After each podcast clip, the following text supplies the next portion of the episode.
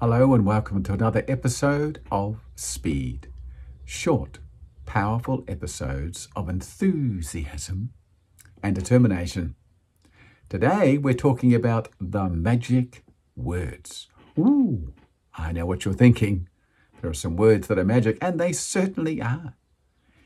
When we drop our kids off at preschool or kindergarten, or even when they are in our home, we say, "What's the magic word?" That's what we say. What's the magic word? Otherwise you can't have it. But as adults, as adults, do we remember ourselves? There are many magic words other than please and thank you. Here's some examples for you. What a great tie. What a great dress. Hey, nice shoes. You played a great game today. Well done. What can I do for you? I'm proud of you. How may I help you? Congratulations. Have a great weekend. No, thank you. Good morning.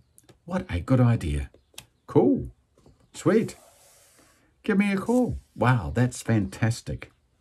You're welcome. Pardon me for interrupting. I could use your help, please. I am happy to help you. Wow, that was a good presentation. Good job. I'd be happy to. You can do this. That's very kind of you to offer. Thank you. You must be pleased. You must be proud. There are many more magic phrases like this. But as adults, we often push our kids to say the magic words.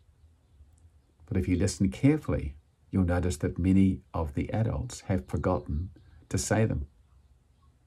Maybe even you, maybe even me on occasions.